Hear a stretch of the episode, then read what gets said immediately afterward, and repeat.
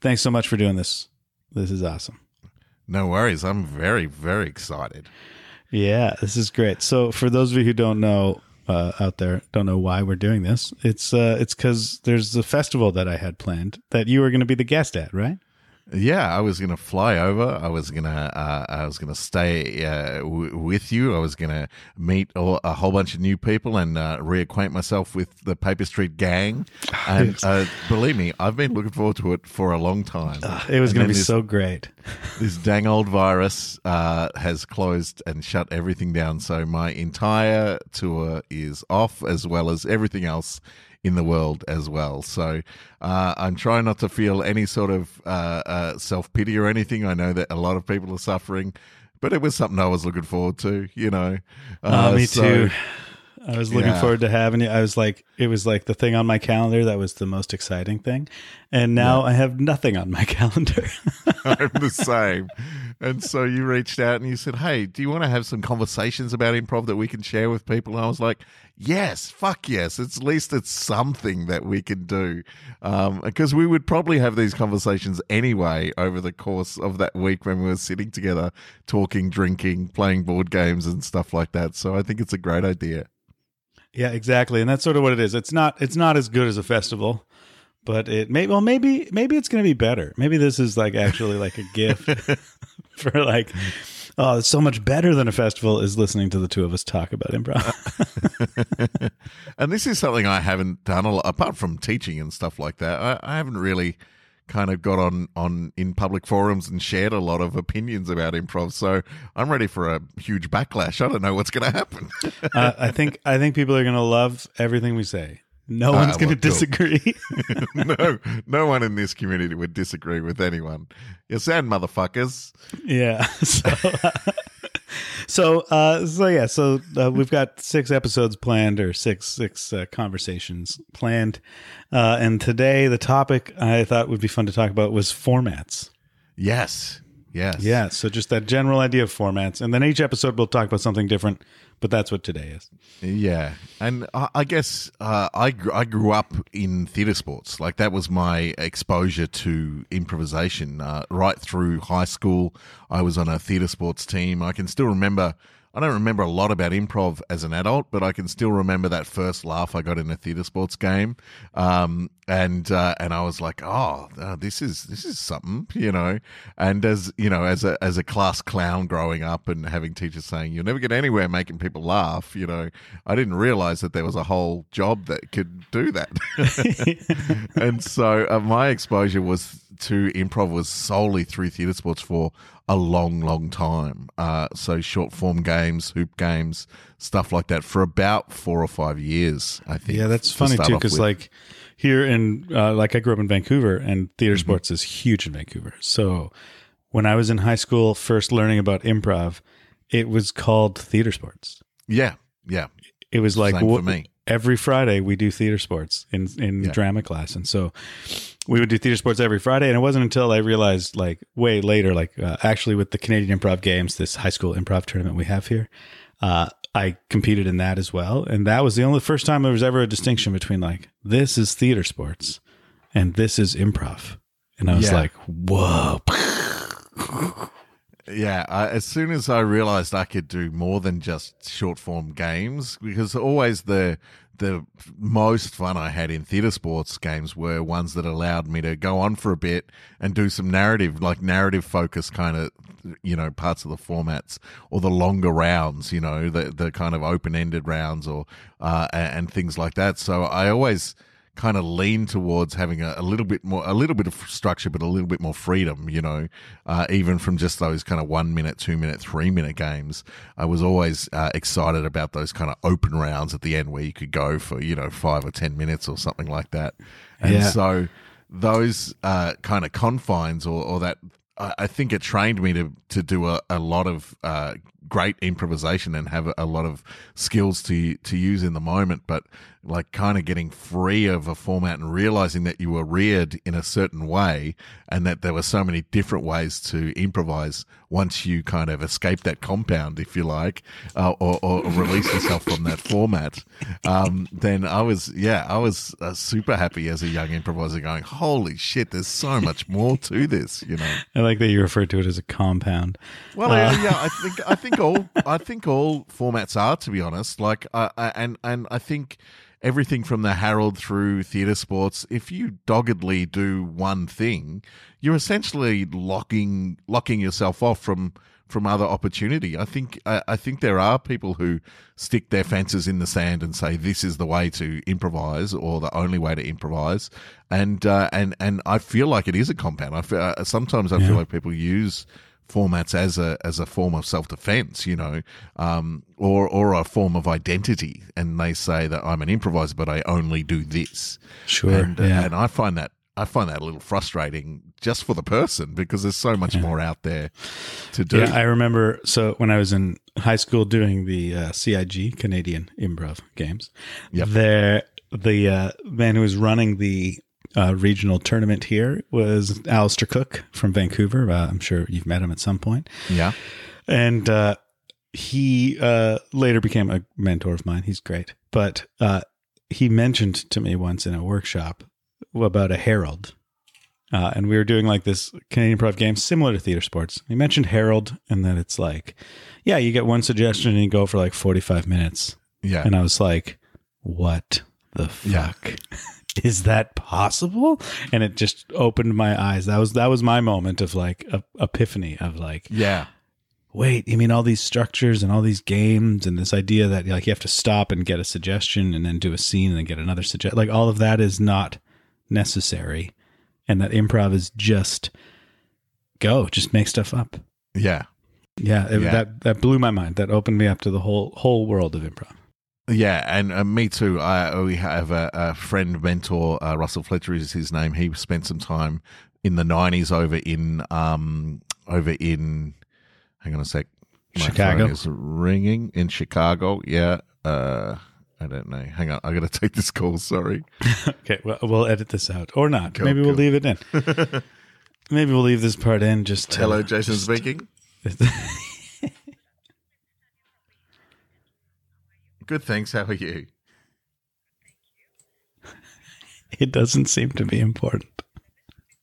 Uh no, we'll have to cancel that. Sorry. Um, yeah, she's not very well at the moment, so yeah, we don't want to.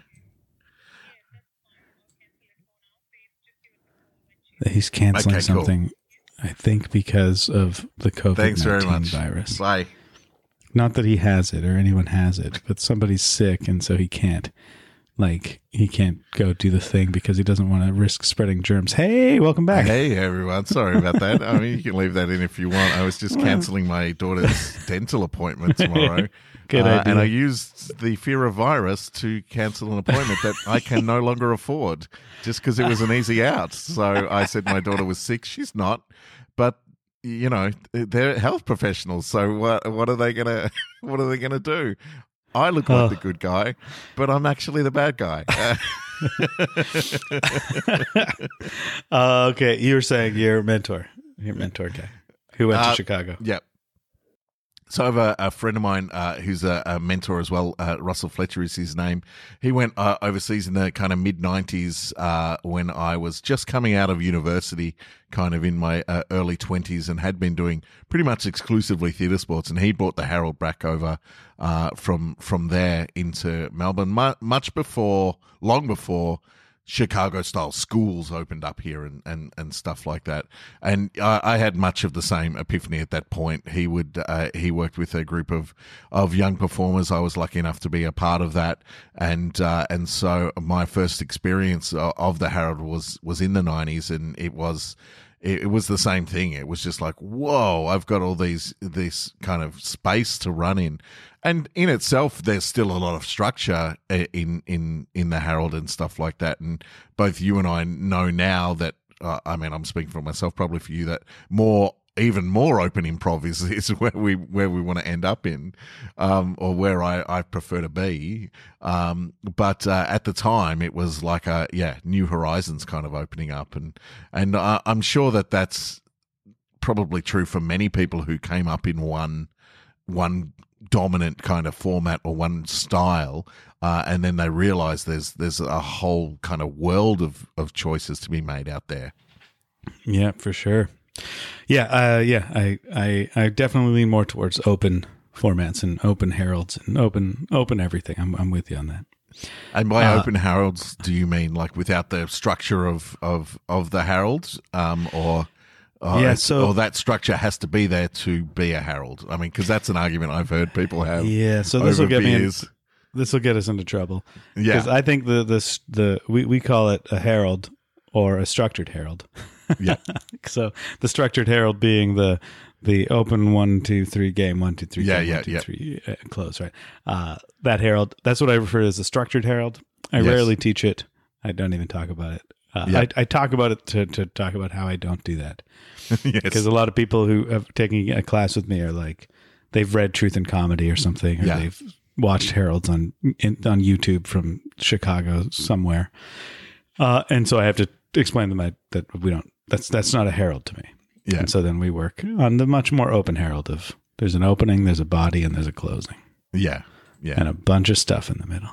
a bunch of free stuff in the yeah. Sometimes there's games, sometimes there's just scenes, sometimes there's monologues. Yeah. Yeah. And so, uh, my question to you is I've seen over the journey, and both of us have been improvising since uh, early 90s ish, around there. I think mid nineties for me, mid nineties. Yeah. I'm a little uh, younger than you. Ah, uh, yeah, yeah. I'm just a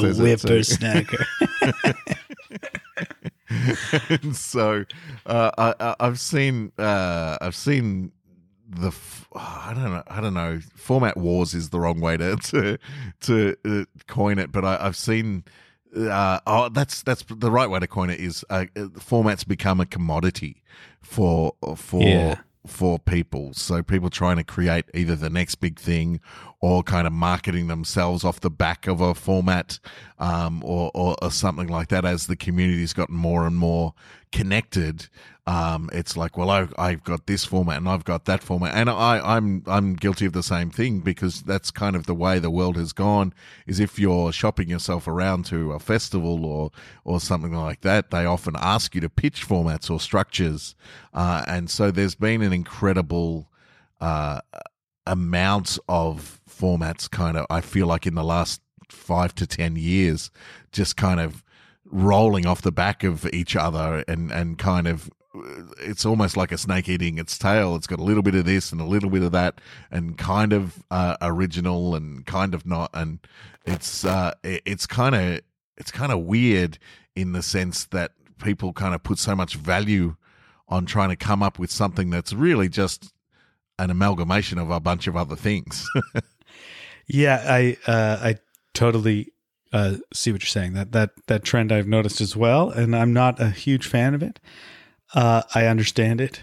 I know why people need to do it because you got to sell something. Yeah. But I've always uh, looked at it as formats are not the, the thing I try and sell. Because mm-hmm. uh, to me, a format is some rules that have been explained. And yeah. the content is improvised by the improvisers performing the format, right? So, yeah. So it's like, it's a weird thing to try to copyright. And it, it flashes me back to when I ran a theater sports show right out of high school and we had to get copyright like we had to pay theater sports for the the license to do yes. theater sports uh, and had to deal with all that and be like what? This is crazy. This is ridiculous. Um, but in theater sports i get it. You're paying for the name you're paying for yeah. the brand. Yeah. the format itself you can do. Comedy sports in the states proves it. Like the format is just a format. Yeah. But the name of theater sports is what you're paying for. And so people are uh, trying uh, to do that France, now. they have match as well which is very similar kind yeah of impro match you know, yeah. yeah yeah, so so like I understand the the selling the format name and brand, but the format itself is a weird thing to try to sell. Where like yeah.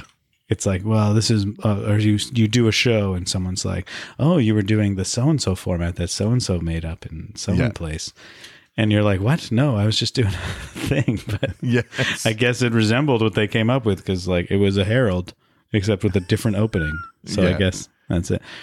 Um, yeah. So the format wars I've definitely seen, and uh, I I uh, I assume you're asking me my opinion on it. I think I might have Yeah. it, but Yeah, um, but- cool. Uh, and yeah, I was I was asking your opinion on. it. So I guess we can talk a little bit about what we think a, a good format is and a bad format.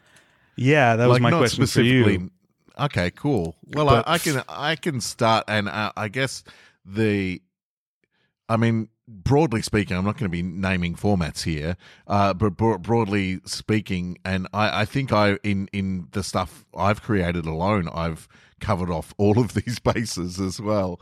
Is that uh, I, I think a, a bad format is a format that restricts your ability to improvise because you're trying to remember how how the format works when you're on Yeah. stage. Sure. Uh, and yes, you may have had time to rehearse it or or get better at the format, but if you are concentrating more on hitting the marks and the beats and the tempo as prescribed by the the format, um, then you're not leaving yourself or your players any room to improvise. So essentially, the format becomes a constraint and a safety net rather than a platform to improvise off of. So as I learned that by making all of those mistakes, by making complex uh, um, uh, formats, and it's not to say good formats can't be complex, but they need to make room for people to improvise. Um, so I try to think of a good improv format as a platform to jump off of, uh, rather than a structure to stay within. So rather than a roadmap, nice. it's it's something that will free you at some point through it may be a quarter of the way in, it may be at the very start, but there's all that room there. So you're not necessarily dictating what the content of the show is with the format. And I know, and I've done in the past when I've been trying to do genre formats or something like that, where I'm like, well, this beat happens here and this beat, story beat happens there. And so you get improvisers worried about hitting the beats rather than listening and, and going with any kind of flow that happens. So I, Yeah. I, I guess for me, a good format is something that is freeing for the improvisers that allows them space to work together rather than kind of shuts down their mind a little. Yeah, I yeah totally agree. The thing I the thing I've been thinking about. Uh, I love your your reference of it's a platform to jump off of, not a, a structure to stay within. That's a nice Yeah. way to think of it. Because like to me, I think of it like a format is not. Uh, it's it's a shape, right? It's something that gives form to it. Yes. just shape, not not anything else. If it's giving you anything else, if it's giving you timing, if it's giving you like uh, characters, if it's giving you choices that you have to make, then Yep. it's it's starting to restrict you and put you into a box. Uh, and I've been in shows where the format was so complex that, that we had a set list, right? Like backstage. Yeah. Yeah, And I was like, and I was like, I feel like we're just doing a short form show, but we're Yeah. passing it off as long form. And we're like, and, and I feel like I'm concealing so much from the audience in those types of formats. that Yes, It's, yeah. it's, it's a lie. I'm lying. I'm telling you I'm improvising, but look at all this fucking work we've done.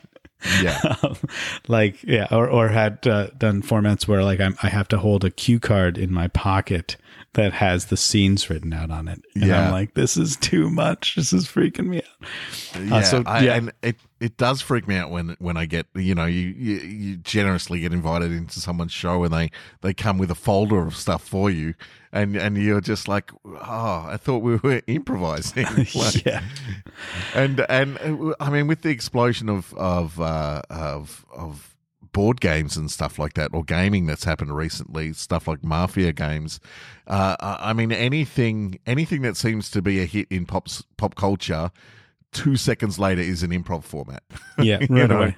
Uh, away. like That's been happening. against improv against humanity. You know that that Yeah. kind of stuff. Like anything that uh, is a thing becomes an improv thing almost right away. And I've seen stuff like you know those werewolf uh, formats and stuff like that, which are fun games to play socially Sure, and yeah. can be fun to watch.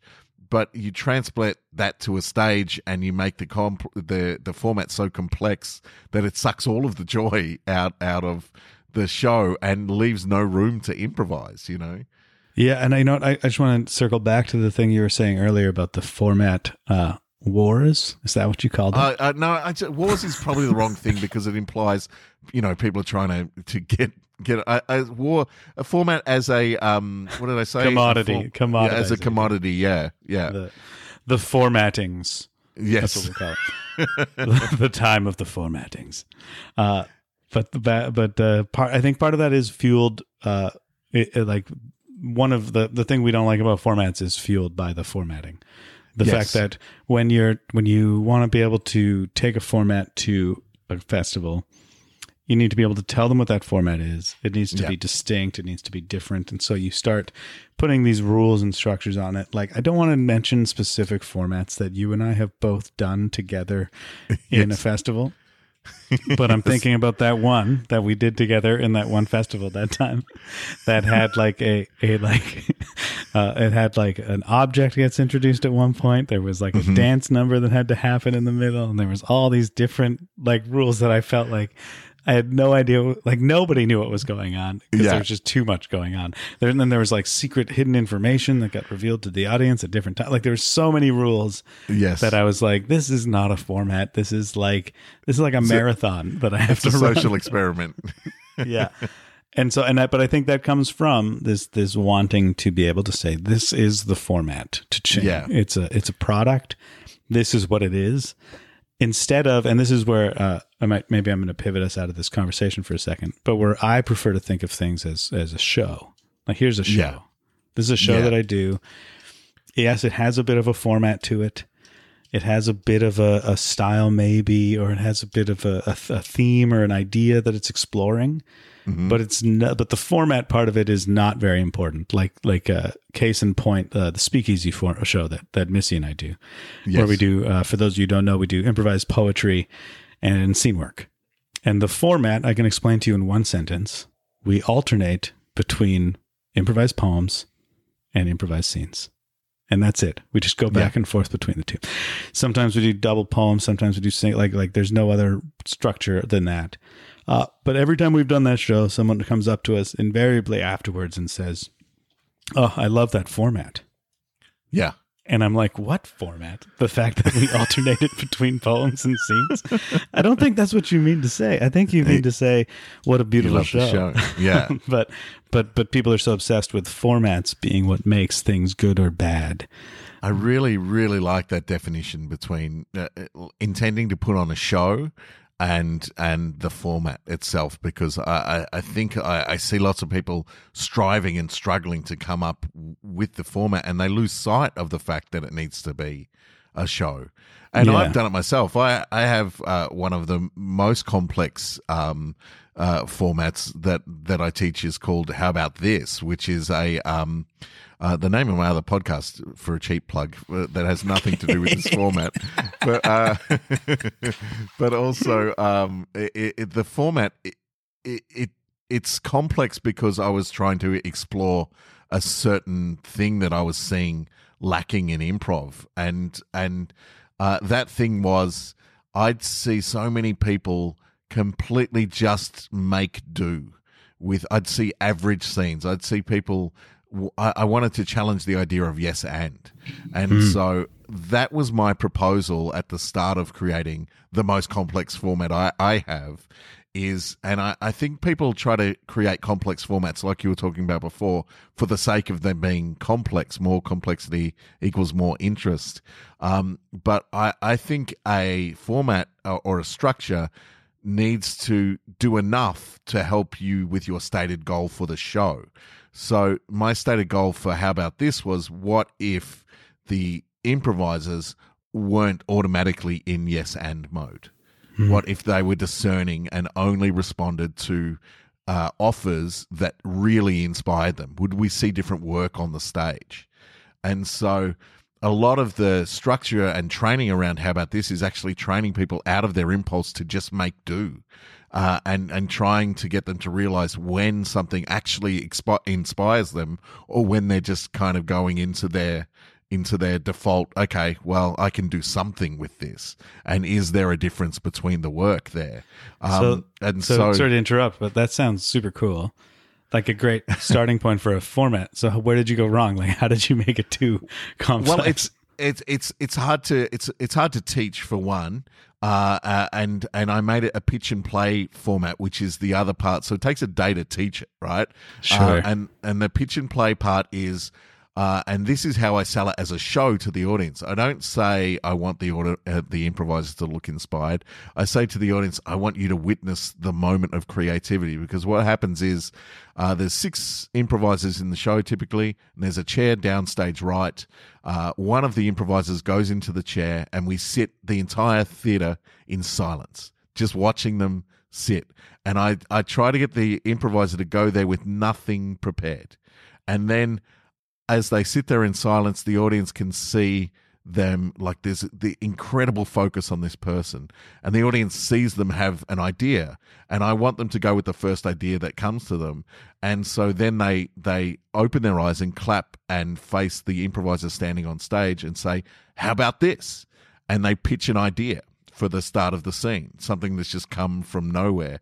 And if none of the improvisers are inspired they don't step forward. They don't start playing the scene. And the person gets up from the chair and takes a bow in front of the audience who are going wild uh, and crazy for them for failing. So I was trying to reinforce that idea of happy failure.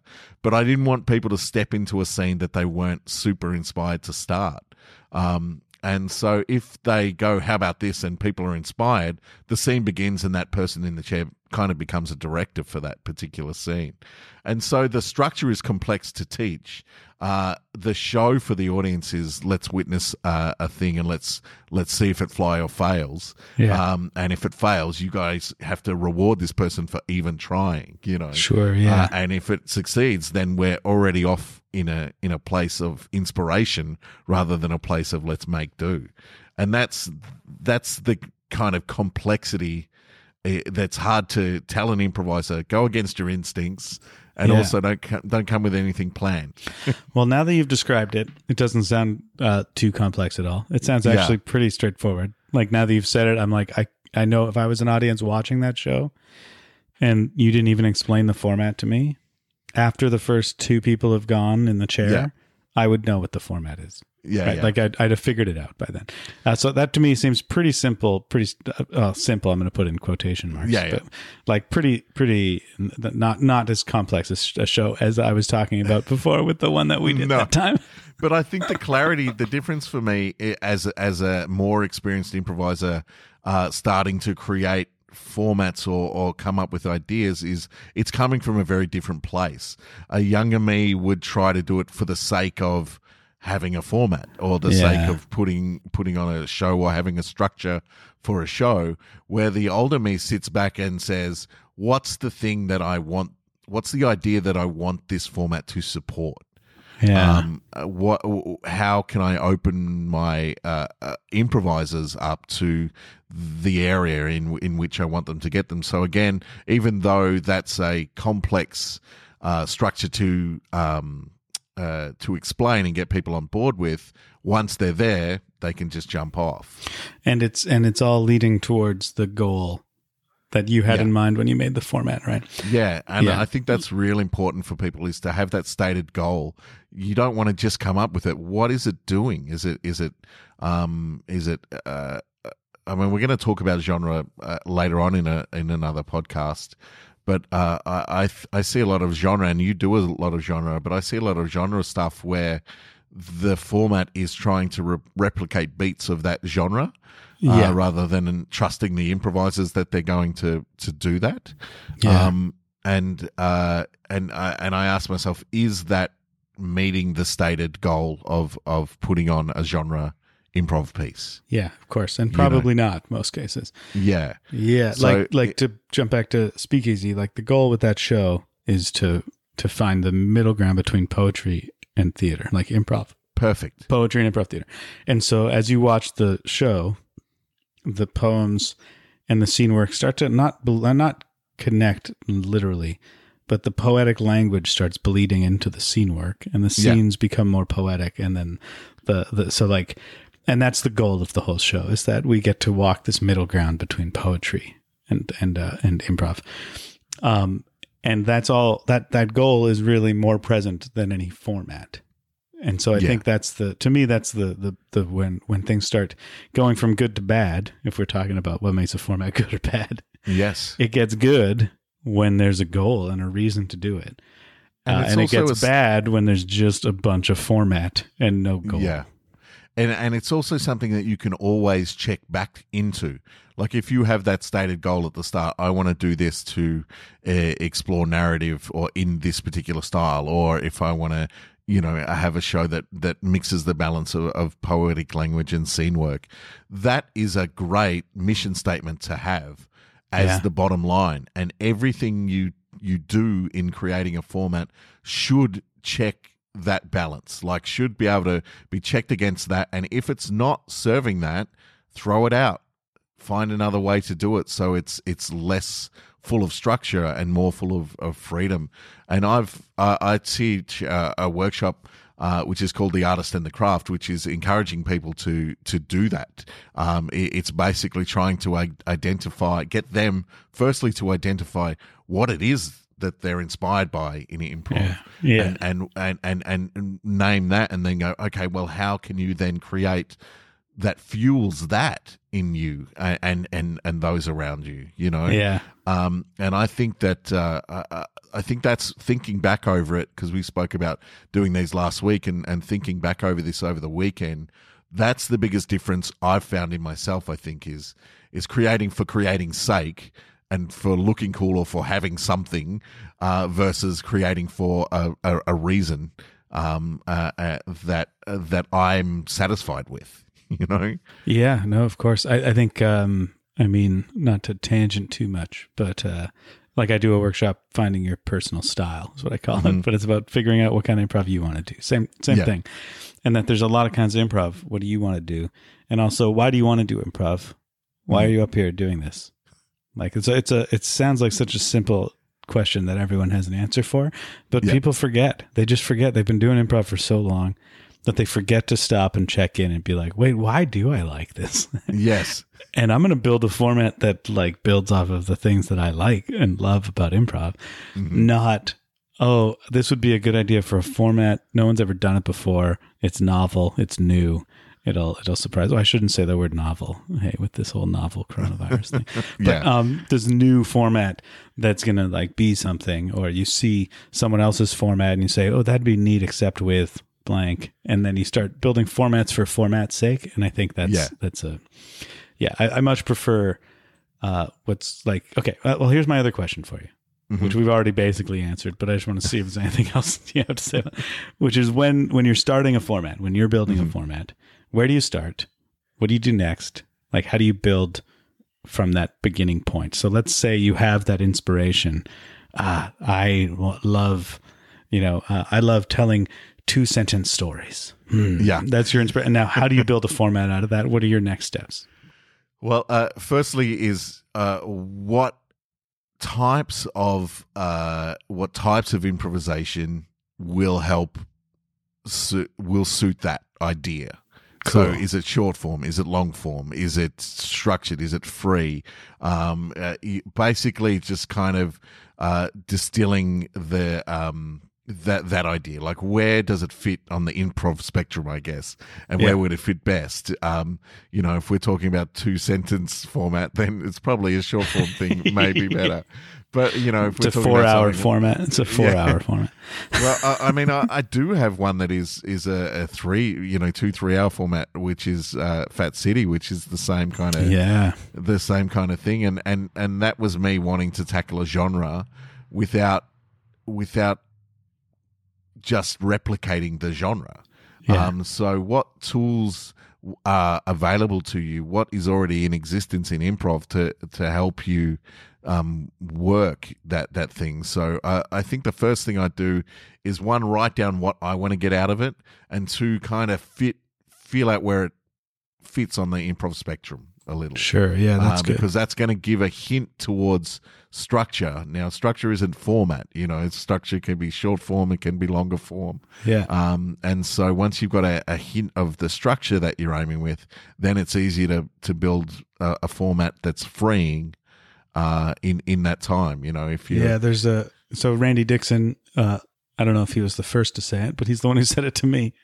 Was the thing of building a format is you want to start with as few rules as possible, Yes. and then add rules when you need to, but only if the format needs it, not if you're just a bad improviser. Yes. Like, Yes. if yes. you can't do it because you're not listening to each other, we don't need to make a rule that says we have to blah blah blah. Like, just Yeah. listen to each other, right? Like Yeah. that's that's the Randy approach that I I definitely take to heart when I'm building something. Yes, we, you and I have had the uh, absolute joy of working with Randy uh, for a long time now.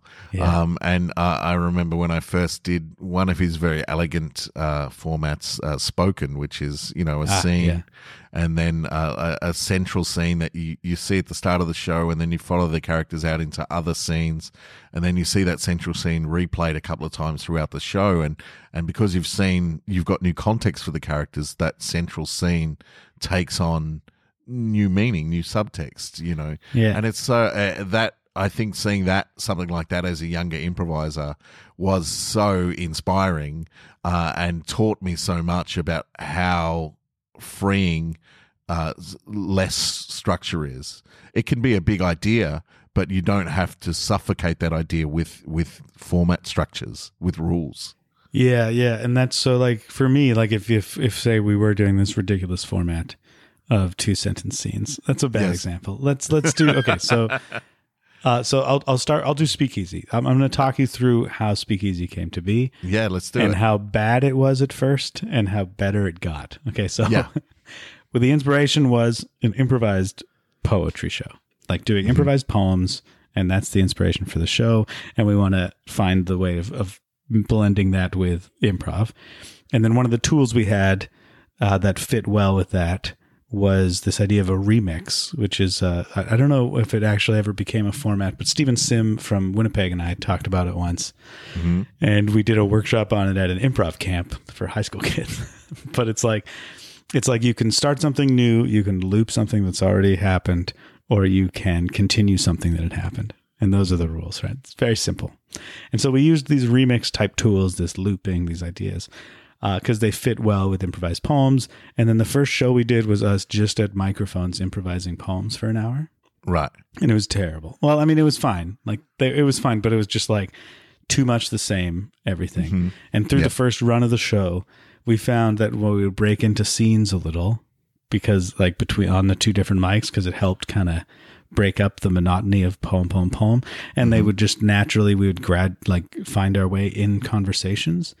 And so from there, we were like, okay, let's put scenes in too. So we'll mm-hmm. do poems and then scenes. And then that was basically it. Like that Yeah. was it. And then from there, we just did that poems and scenes, poems and scenes, poems and scenes, poems. And then, and then it was done. And that was the Yeah. format. So like it started with that inspiration, very few rules. And then in the end, I think we have less rules than we had at the beginning. Yeah, yeah. I, I I've found that with formats as well, uh, and and where you're just stripping stuff out, and and quite honestly, I think those are the best things. It's like how little can you have in here for it to stand up and be a platform? Yeah. you know, uh, and a good solid platform. It doesn't have to be super wonky, but a good solid platform Sure. for the show to jump off on. How little structure can you have there to get there? Um, and uh, I mean, good, talented improvisers are going to make a show sing when they've got the freedom to to to go. All right, uh, okay, I get it. I get where we're coming from, and I get where we're going to, you know, uh, or what we're shooting for. And so I think with that, it's yeah, you really get that that freedom that they can fly any path to get there. You know. Yeah, for sure. Yeah. Um, uh, great. Sorry, something just happened weird on my computer, but I'm back. I'm back. I'm back. Um, yeah, I, I agree. Let them sing. And that's where I think, I mean, the, the phrase that everyone has heard a million times, I'm sure that tools, not rules. Yes. Uh, you want to give each other tools, not rules. So we like Speakeasy's format being so simple. There are a lot of different tools that we lean on heavily, right? Like like we use a lot of improvised poetry tools that and techniques that aren't part of the format, Yes. right? But they're part of making that format sing, as you said, Yeah. right? Like it's the it's the timbre of the voice, like it's the it's the way it Mm. resonates. Where which is I think getting back to what makes a format good or bad. like the format isn't good or bad necessarily. uh, if the improvisers have the right tools and know how to play it, right? Like, Yes, and, and yeah. know how to make it work. Because you could have the greatest format, right? Like, let's take a let's take the structured Harold. It's Yep. been around forever. It's like it's the original long form. Like it's it's the format. And there are terrible Harolds, and there are amazing Harolds, Yeah, and the format doesn't make them one way or the other. yeah, and I, I yeah, and that's the truth for everything. Really, that's the truth for every format. Yeah, know? exactly. I've seen uh, delightful, amazing, electric theatre sports shows, and I have Sure. seen the ab- absolute opposite as well. You know, yeah, yeah. so, theater sports, a good example. and so yeah, I I 100% agree that that i yeah, it's it's and I, I and I think the flaw is that people get distracted practicing the format and not the skills. They Yeah. get they they think that practicing the format is practicing the skills that you need and it's not. Um, and so people are try to that's what i mean. I, I i think you've articulated it well when people try to build those skills into the format so the format makes you practice those skills well but then you've got no room to go anywhere else. Yeah. and so I, I think it's important for people to to realize that the structure is just there to help you go, to help you get started, to help you roll, and then you do lean on those skills, practice those. I mean, we say this a lot in uh, when we do corporate work with with general, uh, you know, with the GP going out into uh, corporate environments, is that. We, yes, we have some rules that that we follow, but and they're like, how do you come up with stuff so quickly? It's like, well, we just we practice, we practice yeah, the skills that are needed, like a sports team, you know, like like a, a football team or a soccer team or a, a ice hockey team. In the moment, you can't tell anyone how your brain says flick the puck like this at 30 miles an hour. You know, it, it's just the practice that makes it better. Yeah. Um, and and the structure is not going to make it any better. It's it's practicing the skills that that support that structure. Uh, building those skills into the structure is not going to help anyone. Yeah, like so one of my uh, favorite uh, formats structures that uh, that we do we do uh, at our festival, which isn't happening this year. Uh, we do a show called uh, Rockets and Ravens, which is a Ray Bradbury, Edgar Allan Poe mashup. Beautiful. Because of the late night shows, we do mashups. We do a Tarantino, Jane Austen as well, but right. the the the Poe Bradbury mashup, the format is like you one at a time improvisers come out and draw a title out of a book, read the title, and then say who wrote it. So they'd read a title like uh, Martian Eclipse and say by Ray Bradbury. And then they start narrating in a Ray Bradbury esque type style. But of Yep. course, characters come out and say there's some Poe themes and, and mood built into it. Uh, so the format, that's it. It's people coming out one at a time and drawing a title out of a book. Mhm. Uh, but then within that, the skills that we're working on, like the how to make like all the style stuff of how to make something sound Poe or sound Bradbury, and the types of stories that are told in those different genres, and trying to find that balance between all those those skills are what make that show so good. Yeah. But even then, when we did it last year, uh, one of the improvisers who didn't know Poe except for the Raven and had no idea who Bradbury was, but was in the show. Understood the format, no problem, right? Yeah. because it was so easy. So, and then because she was a good improviser, she was just watching what we were doing, and Yeah. then she was like, "Okay, yeah, I think I know what they're doing." And then at the Uh-huh. end, she went out and narrated a story, and it was a perfect balance of Edgar Allan Poe and Ray Bradbury. Like it was perfect Beautiful. because she has improv skills. She has the Yeah. right skills. She knows how to listen. She knows how to pay attention. She knows how to use language and body to to create mood and and and feeling. And she was watching what we were doing, and then she just did that. And I was like, I was like, this is this is perfect. Like you do, like if you're a good improviser, you can take the, uh, uh, any format that's just mentioned to you, go on Yeah. stage and do it. Yeah. If you have the right skills. Yeah, I one hundred percent, and that's why I think you know people uh, like courses train people for formats, not not for skills, oftentimes, uh, and and that's that's frustrating for me when when people get to a certain level and I go, oh, cool. So what what are you doing? They're like, no, we're just working on this format for now. You know, it's like, ah. Oh, and not all schools, particularly here, uh, not all schools, particularly in here in Melbourne, do that.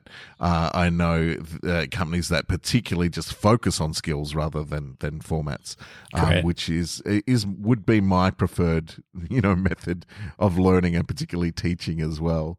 Um, you know, it, it, doesn't matter. You should be able to plug everything into everything, and and and if you're teaching just formats, as soon as you strip that format away, the anxiety of that improviser is through the roof because yeah. they're in unfamiliar territory. You know, um, and and and they they rather than open up and listen, they close up and and standing on their heels on the side of the stage. You know, sure. Um, and so yeah, it's reliance on on that kind of teaching is is is frustrating. So so let's shift us positive here for a second. Yeah. Uh, what's your what's your favorite thing about formats? Like, why do you love them? What do you love about them? Like when when you go on stage to do a format that you've never done before, you're kind of excited. I wonder how this is going to go. I can't wait to yeah. try this. Like, what is it that makes you really excited about a format, and that that makes you like why why do you even play them? Like, why do we even play formats? My the thing that makes me most excited about uh the, it's two pronged answer. The first thing is yeah. that it, it, it, it, it puts the audience in and the improvisers into a circle of expectation.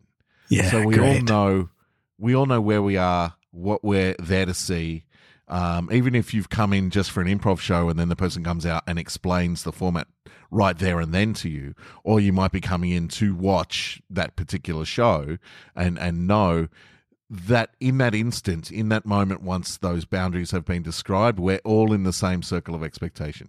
Yeah, that's great. You good? no, I'm good. I'm good. uh, yeah, we're all in that same circle of expectation. So that's one thing that I think is a, a, a huge advantage to a format. Is yeah. it's a, if one, if one is easily explained, then uh, uh, and and left to the audience, uh, then everyone is there and free to enjoy it to to the maximum potential. As an improviser stepping into a new format, when I'm um, yeah, when it, when I'm at a festival or, or trying something for the first time, uh, I get excited by finding the room within those boundaries. Yeah. Um, by by going, all right, how far can I push these boundaries? Where will they bend? Where will they break? Uh, where am I doing the format a good service? Where am I doing a disservice? And how am I going to connect with my fellow player throughout all of that as well? Yeah. So uh, I think that circle of expectation thing from both sides is really good it gives the audience and the and the uh, something they can buy into and, and and have context for, and it gives the improviser something they can throw themselves into and find the room for. So you're not just walking down the center line, you know, yeah. from point A to point B. Cool. And good formats for me are ones that allow that space to be explored. Ones that are very rigid or maze like or go from point to point to point to point are the ones that frustrate me as an improviser because I can't come in and find that room to play. Yeah, that's great. Yeah. And you? I, I mostly agree. Like the circle of expectations, I think is is uh, is a great way of putting that. Uh, I always say, like when and when I teach like beginner classes, one of the things is like the great thing about improv is the audience and the performer in the same boat. Right? We both mm-hmm we're both in the same place. Neither of us know what's going to happen. Uh, and I'm a huge fan. I know some people don't like to do this, but I am 100% on board of tell the audience the format. Some people yeah. like to just go, give us a word. And then they get a word and then they do this really complicated format domino type thing. That's like all yeah. these different, like scene one, two, A, B. Uh, and, and instead of telling the audience, hey, this is what we're going to do, we're going to get a word, we're going to do like a, a, big big opening together. We're gonna do yep. these little games so that they can be there with you. And when they mm-hmm. when they're watching you make something up, they can see the format and be like, "Oh, that's he can't because he has to and he's not allowed to." Uh, and so, like, I like that aspect of it. Yeah. Um, and I think the other thing I love about formats is the uh, restriction that p- pushes me into a new place or a new direction. Yes. Yeah. So when I want to make a choice, uh, I have to make it with this in mind. Yes. Right. So like I think like like a simple restriction, like even um, everyone has to play the same character. Right. If you have to play the same character for the whole show, you can't change characters. Mm-hmm. Uh, some people get frustrated with that. They're like, but I but they needed a neighbor character to come in and tell them the thing. And it's like, well, no, they didn't need a neighbor character.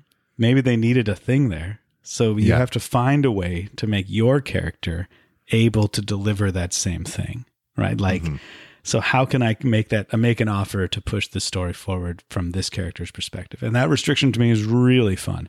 And that's Yeah. where I have so much fun playing and trying to figure out like a puzzle. Like it's a, it's a, something I need to solve uh, because I have this restriction on me, and I love Yeah. that. And then I and then that's I think where I end up in stories that I would never think to tell, like Yes.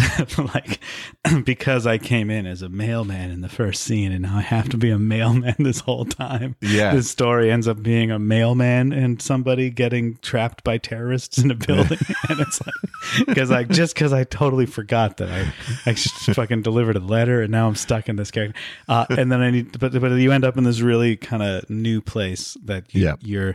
you're. uh, your your creativity is is is, is like kindled and, and and sparked bigger and made bigger into a big fire because of these restrictions.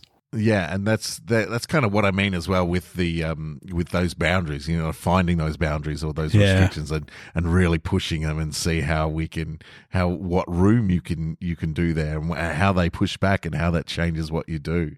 Oh Um, yeah. yeah, It- is a, a I- I love I love rules for that, but this is where I think we get back to what we said before. Too many rules, and now I'm not improvising. yeah. Within a now I'm rule. remembering. I'm rem- I'm checking off a list. Yeah. I'm like I'm like okay, I got to do this, and then I got to do this, and I can't do that, so I can't. Do- and I'm not playing anymore. But if there's one or two, let's say there's even three rules, maybe it's like okay, I Mm-hmm. Yeah. can still play here, and I and not only do I play, but I get to play this game. Like Mm-hmm. ooh, what's this game? Uh, like you and I are both board game fans Yes. uh, right? And I love I love board games. And again, I look at a game and I'm like, hmm, how do what do I have to do to achieve the goal in this game? Like, Yeah. oh, you're allowed to do that, not do that. What is the point? What's the actual? Oh, you get points like this. Like trying to figure it out. Uh, I apply that same way of thinking to an improv show. I've been playing some very structured improv formats recently, but I love the formats because they allow that freedom of, of play. And there's there's other stuff there. One uh, is a, pl- a thing called Murder Village, which is basically an improvised murder mystery. Sure. yeah. Um, and the uh, there's a Miss Marple type character who, with the audience, doesn't know who the murderer and who the uh, victim is. Yeah. Uh, but the um, but the improvisers do. At the start of the show, we poll the audience and go backstage just before the show kicks off and says, "You're the victim. You're the murderer." So for the first uh, the first forty minutes of the show, all we're doing is playing relationships that set up those sort of things. Like Yeah. we know who the murderer is, so we've got to each of us make a uh, some sort of uh, you know relationship with them, be it uh, positive, negative, or whatever that could possibly hold some sort of suspicion. you Yeah, know? yeah, yeah. And so there's this there's there's rules there and direction, but but there's so much freedom within it. I've done that show probably I reckon 40 times in the last year or so and have never repeated a thing, never repeated a, a, a plot line. It's just been an absolute delight, you know, So to, fun, yeah. to focus on those those characters. And another one that I've just done recently, but we did spend a good kind of six months working it up, uh, was one uh, created by a, a, a colleague of mine called Jim Fishwick, named Jim Fishwick. If you come across him, work with him. He's stunning, uh, amazing improviser. He did. Uh, he loves the mole and he loves shows like Survivor and stuff like that. And and uh, and he was thinking, what? How do we make a show like that that isn't just a self indulgent wank fest, you know? like, and I've seen it's kind of like that idea of how do you turn werewolf into something that's interesting to watch. And Yeah. so he worked on it a whole bunch. And the premise is that the uh, there are five improvisers on stage, and right before the show, one of you is told you're the mole, which means you have to make the show not great, but not get caught doing it. And so uh, he and a friend built a website, uh, and uh, a very there's a, a person live um, live reporting the show, and the audience get to vote on their phones about who they think the saboteur is. Wow. Um, and uh, and then the way you get eliminated from the show is at, two points during the show, you take a 20 second quiz on your phone in front of the audience while they're doing their quiz. And the improviser who knows the least about the person gets eliminated from the show. So there's no random score or anything. You just have to go. and during the show, during um, the, the rounds, we have to go, I think it's uh, Liam because he's acting real dodgy today. Or did Yeah. you see that offer? And Yeah. so if you make a mistake or if you do something that isn't great, people just jump on you for it. Because they think you're the mole. That's pretty funny. and so it's yeah, it's real fantastic. But again, it's a complex thing that I think is done really well by by when when it was starting to get work, there was so much going on, and all it did from that first rehearsal to the time it hit the stage was pull stuff out. Yeah. Like, we don't need that. We don't need that. We don't need that. And maybe one or two things got added in, but a good 10 things got pulled out of it. And I, I think that's a really good piece of advice for people starting out. Um, Yeah. You know, pull it out, see what, see what happens, see how streamlined you can make it to, to allow yourself that fun and freedom within the thing. Yeah, for sure. Yeah, and that's I think like okay, so we're we're coming up on like time to start wrapping up soon. I Yeah, think. yeah. But but uh but let's let's just let's do this so let's start from the beginning. We're going to build a format. Yeah. Okay.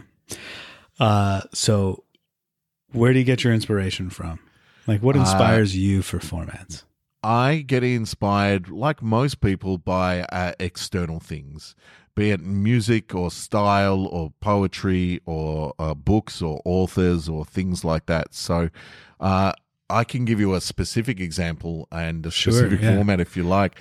Please. Uh, I love Haruki Murakami books. He's a Japanese author. Uh, he writes in kind of magical realism, surreal most of the time. Some of his stories are a little uh, more straight laced, but generally uh, you'll end up in kind of worlds just off worlds or, or, Yeah. or with very complex, kind of interesting characters. But his writing, or at least the translation of his writing uh, into English, is quite often beautiful and poetic. And I'll read a sentence or two and then just kind of stop and go, "What a beautiful, what a beautiful thing!" And like most improvisers, uh, I was inspired to create Murakami Prov. You know, like take the things that I enjoy from Mura- Murakami and share them on stage. Um, and I was like, how do I do this? Because the audience aren't going to have that knowledge of the core. Chances are other improvisers that I asked to work on this are not going to have that knowledge of the of the core material. So what is it in Murakami that I enjoy? And so it's the music of words, it's it's the uh, the beautiful language, it's the surrealism, it's the being able to go places that perhaps you can't um, in the real world. It's being able to push through boundaries and things like that. Um, and so I extrapolated those things out of what I love about Murakami. So rather than doing Murakami Prov, it was like, what are these things that I have now? So I had four or five things there. And I'm like, so how can I create something that makes these things sing to life?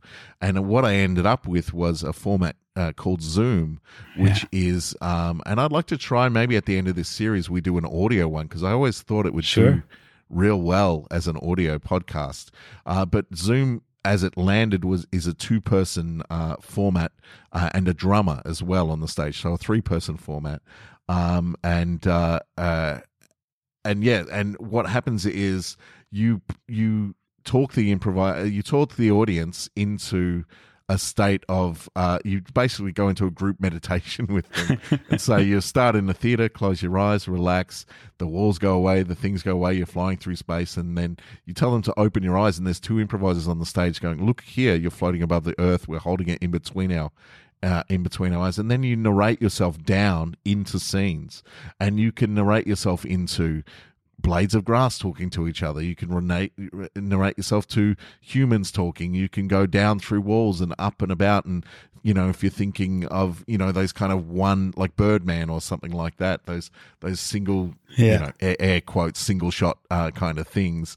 And so the idea was to use all of those things I mentioned before from Murakami, but find a structure that supported those things rather than to try to just do Murakami for an audience, you know.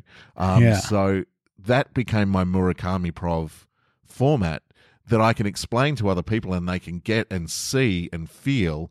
And the audience, if we do it well, has that sensation by the end of the show that uh, I have when I read a Murakami book, uh, you know, when I close the last page, which is that was a wonderful journey. We went to places, we met characters that I didn't expect to. It was a little bit surreal, a little bit wild, um, and unexpected, but you know, there was a beauty, you know, there's, there's kind of heart and beauty in there as well. And so that, that's how I created Zoom. It's, it's not like going, I, I just want to do Bradbury Prov or I just want to do this and trying to mirror it. It's like, okay, what's inside that that makes it important to me? Yeah. So uh, that's the advice I'd, I'd give you is if you're trying to put something there or, or do or, or give younger improvisers, if you're trying to do something or, or, or get up a format, make those things a priority for you. Make sure you can verbalize them and always check off what whether it's serve whether your format is serving those things. yeah. So so find that inspiration hmm wherever it comes from. Usually an external force. I'm with you. The same thing hits me too. That's where I get my inspiration from. Yeah, I see yeah. something and I'm like, oh wow, that's beautiful. Uh, Yeah. And then I'm like, hmm, how would I? Uh, Yeah. And then giving yourself that clear goal. Like, what are you trying to do with it? What's the outcome? Uh, like, how do you want the audience to feel about it? Why are you doing this format? So that's two, Yep. right? Uh, and then three, start with some rules, but then try and get rid of as many as possible Yeah, so that you can achieve that goal and that feeling. yeah. Leave Uh, so that, that- space for play. leave that space for play and don't make a rule unless you need a rule don't make Yeah. a rule just because you're bad Yeah, yeah I, I agree i love that yeah the only other time the other other place i come up with formats just a quick little uh, side side note is by accident when i'm doing something else like Yeah. i'll be doing like I, I i did a lot of solo improv for a while uh, I still do sometimes. Uh, I was just at the solo festival in Amsterdam. Um, but uh, when when I was doing a solo show once, that was just very narration heavy. I do a lot of heavy narration when I solo because it's my way of interacting with the crowd and stuff. And so it's a very narrative show. But in one show, I narrated from a character perspective and did like a monologue that then ended up being the narrator for the whole show. And Right. then from that, it slowly led me into this very like uh, this format of like a framed narrative where you have like a character in a place telling a story, and then they go back and become the younger version of themselves in that story. Mm-hmm. And so there's like these two stories. And so I kind of stumbled into that format, Yeah. and now it's like uh, it's hardly it's hardly enough there to call it a format. It's like a storytelling format, but it's like yeah, but but that form kind of came out of those little happy accidents or those simple mistakes. And the reason I got into solo improv in the first place was because Ryan Beil couldn't show up for a show once. yeah. And so he and I were doing a duo that turned out to be just me. And so I just did our show, but I played him as well. Ah. tried to make the choices he would make. And I was like, hey, that worked pretty good. Like- so it's Well, like I- those happy accidents, right? I just did after 25 years of improvising my first solo show, uh, a solo set, uh, Yeah. like a couple of weeks ago. And the the reason uh, everyone said, "How come you haven't done it up till now?" And the reason is.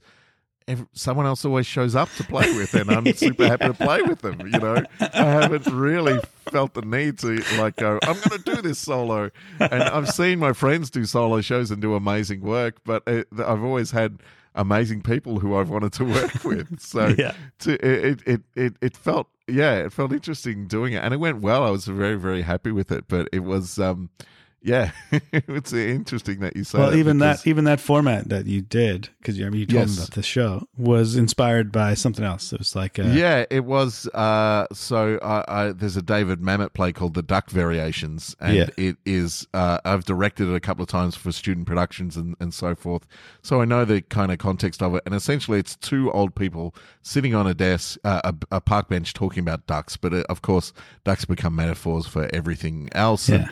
uh, and so I thought, well, that might be a lovely structure to have. Is just play two characters, uh, get a noun from the audience, uh, and so I got a single word, and I said, "Oh, "I'm going to, you're going to see as many variations as I can fit into 25 minutes." Uh, turns out I did about uh, uh, about four, or uh, I did five, um, and uh, and I'm going to play both these characters, and it was heaps of fun. It was really great. Yeah, it's such Um, a but such yeah, a great it was format. it, it was inspired by by uh, yeah by a David Mamet play. such a great format. Wow, what a great Oh, format. wow! Yeah, thank you. Such a genius. That format really made the show good. the, the format is awesome. You talking Uh, about the th- like your skills, yeah, they were good, but the format, man, how did you come up with that format? Uh, David it's Mamet weird. is how I came up with that format. I know yeah. it's such a weird obsession people have with Yeah. format. Eh? It's so Yeah. weird. Like my next solo show is going to be. Uh, uh, I've got it ready to go. I just haven't had a chance to do it. Is uh, improv in the art of motorcycle maintenance, Ah, where I'm gonna have a motorcycle on stage that I control the lights on, and I'm gonna use it to light my own scenes. And I'm gonna turn on a light from the headlight and go in there and do me just talking about philosophy about a made up road trip. I just think that'd be a really fun. I think it'd be a really fun show to do. I and mean- is there? I've just explained the format to you, so you know it now. So you could steal it, but go ahead, please do. please do. It's just a and film format. it, upload it. yeah. Um, oh well, I, I, I hope that uh, listeners have found some value in our conversation. I certainly have. I think they um, did. Yeah. Yeah, so uh, thank you for tuning in uh, to the first of. Uh, uh, we've got about half a dozen scheduled, but uh, Yeah. who knows? There might be more. And as I say, I'd love to experiment with a, a an audio Zoom uh, as well to see how that. We'll do that. how Yeah. that So we're gonna do six and a bonus, maybe even Yeah. a couple bonuses, depending on how long this COVID thing lasts. Yeah. um, uh, but yeah, thanks, Jason. And um, is there somewhere people can go to check you out online uh, that they Uh, can yeah, find I have things to do? Uh, two podcasts. One is me reading original uh, microfiction, short fiction, super short stories. Uh, it's called The Dictionary of Moments. You can also go to the Dictionary of Moments uh, website. Uh, you can head to the podcast page there and just play the episodes off the web. So if you are not subscribed to any podcasts, you can just stream it through your browser.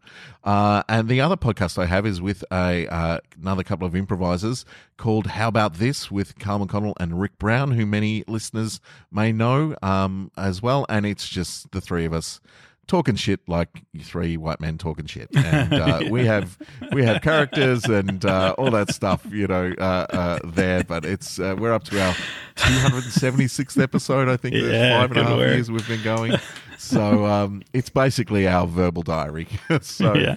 uh, That's yeah you can you can check uh, out both of those podcasts i'd super Yeah. appreciate it and you dave Uh, well, I mean, I, I don't have any uh, podcasts or anything right now, but you can find out everything I do at davemorris.tv.